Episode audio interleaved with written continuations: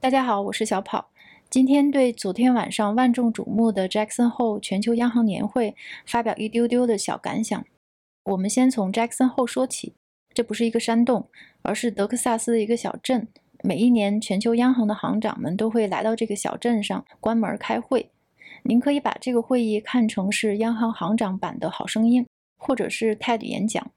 行长们在台上提出自己今年份或者已经酝酿很久的对货币政策、全球货币体系或者是央行政策等等最新奇、脑洞最大、最具颠覆性的主意和提议抛出来，供大家指指点点。比如去年是前英格兰银行行长卡尼老师，他的脑洞开的也很大，直接提出一个类似于 Libra 和凯恩斯的 Bancor 的升级版的货币构想，作为全球储备货币来代替美元。看这个去年的例子，您大概就可以想象出这样的会议上一般都会提出什么颠覆性的理念，或者是国际经济新秩序的想法。所以 Jackson Hole 这个 Hole，我觉得应该理解为脑洞。今年是线上会议，不闭门了，也给了普通的吃瓜群众们一个机会，现场围观这些央行行长们颠覆地球的决议会是什么。所以不负众望，这次会议上，鲍威尔老师悠悠地吐出了三个词儿：average inflation targeting，平均通胀目标，简称 AIT。虽然不是完全的意外，在会议前，大家其实已经广泛的期待 AIT 早晚会亮相，但是亲耳听到这三个词儿从鲍威尔老师的嘴里说出来，还是很震撼的。大家看昨天晚上市场的反应就知道了。所以什么是 AIT 呢？一切还是要先从失业率开始。极简单的理解，美联储的货币政策以失业率和通胀率为目标，失业率 check，通胀率 check，两个都 check 了才会踩油门决定加息还是降息。通胀目标是千年不变的固定在百分之二这个数字上，而失业率是一个决策的硬准绳。如果失业率过高，那么就会考虑降息来刺激经济；如果失业率过低，就会考虑加息。所以，不管失业率过高还是过低，反正都会采取措施，联储都会有动作。嗯，等一下，失业率过低不是好事儿吗？为什么失业率过低，联储也会采取动作呢？答案是对通胀的恐惧。失业率过低表明经济热度也许过高，过热可能导致通胀。而通胀是所有这把年纪的央行行长们的一个集体的恐怖回忆，还刻在所有人的脑壳里。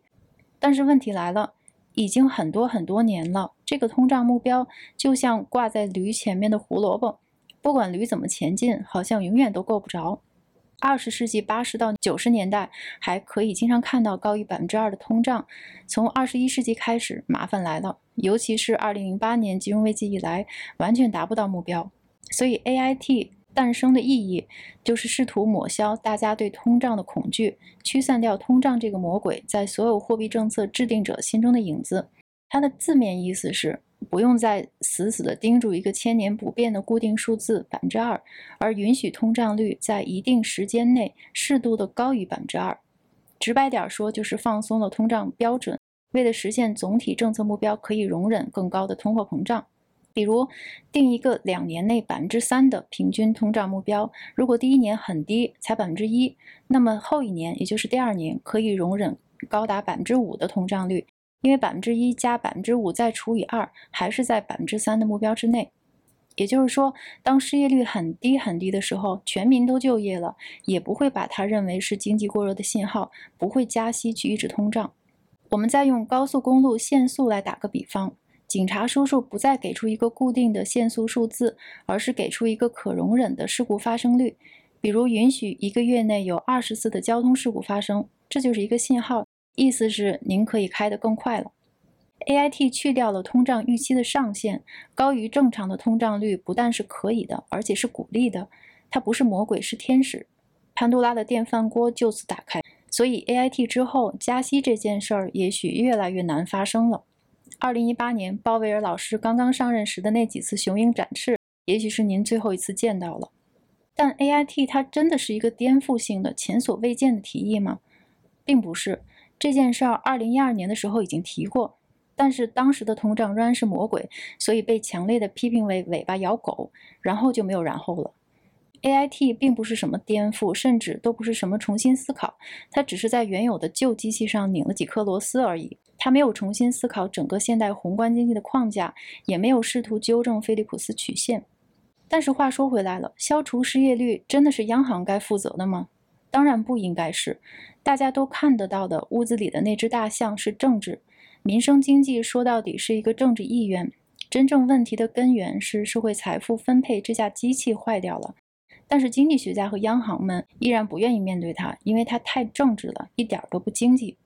央行的真正作用是信心稳定器，稳定市场的信心。但是救市这个功能实在是用的太久，用的太频繁了，导致连央行自己也产生了幻觉，好像自己真的能够用几个数字来拯救全人类。AIT 本身不会造成任何通货膨胀，这还要看财政部是不是要配合，不然您就只听到了一半的故事。啊，算了，还是不操心这些，还是关心一下今后的市场会受什么影响吧。在过去的几十年里，百分之二的固定通胀目标就像是一个上限。未来的很多年，它也许会变成一个下限，所以大家可以想一下，一个没有上限的通胀可能性，以及一个不会再鹰的联储，您觉得这会对市场产生什么作用呢？昨天晚上的股市和黄金已经说明了一切，大家好像已经提前偷看到了鲍威尔老师的演讲稿，市场上最近的叙事的变化也说明了一切。如果我们能够把市场上的叙事和故事视觉化，那这一个月以来，整个市场上您就能看到两盏越来越耀眼、越来越亮的灯，一盏叫做通胀，另一盏叫做商品。从上个礼拜开始，所有人都看到了大宗商品一个一个跳起来，向 C 位靠近。从贵金属开始，然后是铁矿石，然后是铜，然后是其他基本金属，再然后是天然气和 gasoline，双双冲破两百五十日的均线。不同种类的商品开始一个一个的往上跳，就像一排展翅欲飞的小天鹅。大豆和小麦也加入了天鹅舞。大宗商品这盏灯和另一盏通胀之灯共享一条电线，同亮同灭。这两盏灯的电线都通向一个电源——联储的水。我们应该马上会看到更多的关于通胀的头条。AIT 会改变未来通胀的反应函数，也就是未来通胀率上升的可能性增加。会导致收益率曲线更加陡峭，这会改变很多资产的定价。所以从今以后，您也许会看到更多精彩剧集的上演。给大家且抓紧钱包，我们一起来慢慢看吧。好，今天就和大家分享到这里，我们下次再见。